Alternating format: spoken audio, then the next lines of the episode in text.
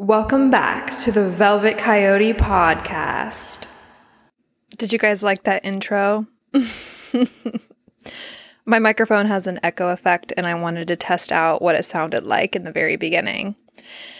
Um, I I really want to add a little spice to my intros. I'm kind of looking at some jingles to add to the intro of the podcast. If you know somebody that specializes in that or that I can support in their craft, please let me know. But as you guys know, every Monday on Instagram, we cover a simple mind shift that helps you shift from thoughts and emotions that tend to block our movement toward our dream life or access to our higher potential, and that might cause less trust within ourselves.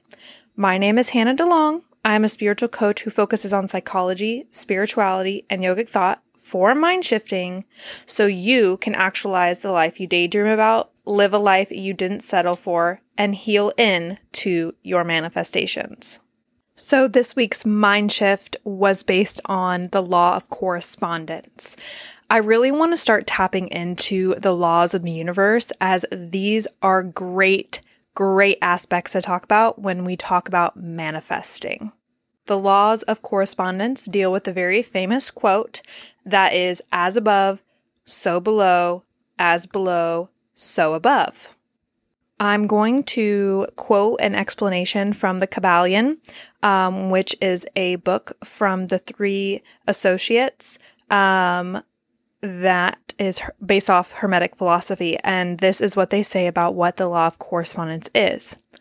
All that is included in the universe emanates from the same source, and the same laws, principles, and characteristics apply to each unit or combination of units of activity as each manifests its own phenomena upon its own plane. I realize that I said that it was by the three associates. It's the three initiates. Oh my gosh. Anyway, to dive deeper into the quote that I just said, this suggests that there is a correspondence between the macrocosm, the larger universe slash the cosmos, and the microcosm, the smaller individual aspects of existence. The patterns, structures, and dynamics observed in the universe are mirrored in smaller systems and vice versa. Now, as we dive deeper, I want you to keep in mind that we are a fragment of these systems as well. When we apply this concept to personal transformation, we can think of the quote as within, so without. Our reality is a mirror of what's happening inside of us. Okay. So if your world is full of chaos, disorganization, and fear, it's because you have those aspects within you. If our life tends to be calm or grounded and peaceful, it's because we have peace within us. I'm going to go back to the beginning of the quote from the Kybalion that says, All that is included in the universe emanates from the same source, and the same laws, principles, and characteristics apply to each unit.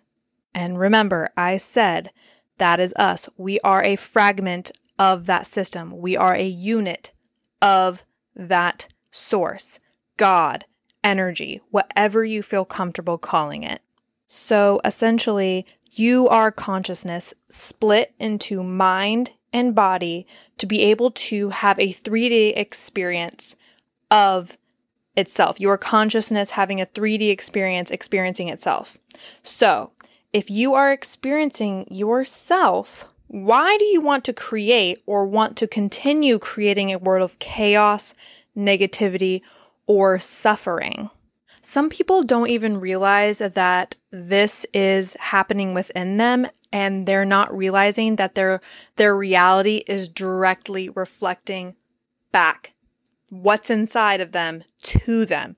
You are experiencing yourself. So just like I said, as within, so without. Our reality is a mirror of what's happening inside of us. If your world is full of chaos, disorganization, and fear, it's because you have those aspects within. If our life tends to be calm, grounded, and peaceful, it's because we have peace within. Now, we need to realize that this does fluctuate with the experiences that we have and we go through in life. And that's why learning how to cultivate peace and learning how to stay grounded in situations that cause an uproar is so important because it has the ability to completely shift your reality if you allow it. This is a great time to inspect patterns you don't find pleasing that keep showing up in your life. These are areas you can sh- that can show you where you may want to focus more attention or where healing needs to take more place. At one time or another, I've kind of talked about how some people are so identified with their problems and they're so comfortable in their problems, or it's much easier to you know, remain comfortable in, in this chaos that you know to be normal and not even realize that that is why your, you know, your reality is the way that it is. And you look up to other people's realities or other people's lives that seem so calm and less chaotic. You have the potential of reflecting that. You have the potential of creating that. It all starts within you. This kind of goes with the idea of resonance as well you will always bring in the things that you attract. So if you yourself are a negative, chaotic, disorganized person, you tend to also attract other people that are more chaotic and negative or disorganized, or your house might be a disorganized mess. You just, you know, you resonate, you attract, and you bring those things in. It's the same concept. So a lot of people have to go through this process of learning where things are a little bit mis misaligned or you know not up to par with how they want things to be and have to do the inner work to raise that vibration in a sense to realign to re-resonate with new things Shifting your inner perspective to make the law of correspondence a positive force in your life involves embracing the idea, first, that there is a harmonious and interconnected relationship between different aspects of your existence. So, here are some steps that you can take to cultivate a positive perspective on the law of correspondence and really start engaging in that work. Just like I had mentioned before, the very first step is not only recognizing that relationship, but cultivating awareness of your thoughts, feelings, and your actions. Practicing mindfulness to observe how your inner world corresponds to your external experiences is key. Mindfulness is going to allow you to notice patterns and connections. This is like the very, very first step. You have to become aware. You have to notice it in order to change it. Now, next would be focusing on solutions rather than be fully consumed by what would might what might be a traditional negative experience for you. So when faced with challenges, shift your focus from the problem to potential solutions and understand that the solutions you seek internally can manifest positively in your external circumstances. Now, this is one of the harder ones. I and I found this in my own personal journey is personal responsibility. Okay, this is a kind of a hard one for some people, but embracing the concept of personal responsibility. Recognize that your thoughts, beliefs, and actions contribute to the creation of your reality. This isn't all just by chance, you know.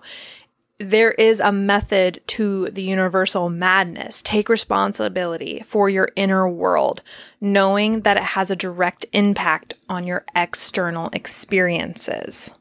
A great story for this one is today and actually the last three days for me personally, I have been in the worst mental state, like as far as just irritability, so irritated. That is my internal process right now. I'm just so irritated, whatever. And like, I can do nothing but let it melt into my reality. It has made everything else so annoying and to amplify this feeling that I have around me that I actually haven't had much control over. I have not been able to take that personal responsibility. And you can be the most spiritual, the most you know, you this could be the most obvious step, personal responsibility, and you might still struggle with it. Even like myself, like I'm explaining now, it is something that is very hard to make a habit, or sometimes you fall into it and you're like, I know that I'm doing it and I'm going to try and claw my way out of it. Just try your best to take responsibility for your inner world and recognize when it is having a direct impact on your external experiences the best that you can and have grace when you're doing this. I think another really great step is to seek positive influence. We were just talking about resonance um, and how you attract things that you resonate with. So, by surrounding yourself with positive influence, whether that's people, books, or media, or the things that you really look up to, things that connect again with your inner core values and your authentic truth, or this goal that you're trying to reach, regularly.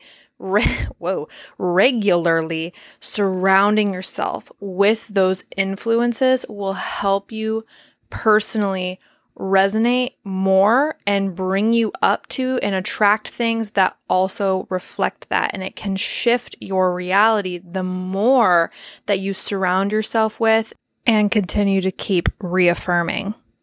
It's very important to remember that shifting your perspective is a gradual process and it's okay to take small steps here. And that is why I'm offering the, you these very easy and small ways to start making those steps.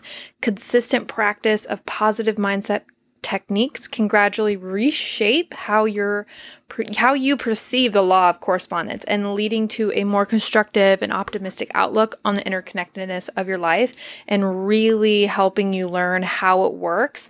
Um, but i think the most important step of all is the one that I mentioned the very beginning is that mindfulness, having awareness and mindfulness and practicing observing how your inner world corresponds to your external experiences. Once you can get that awareness down, you can really start playing and toying with the law of correspondence.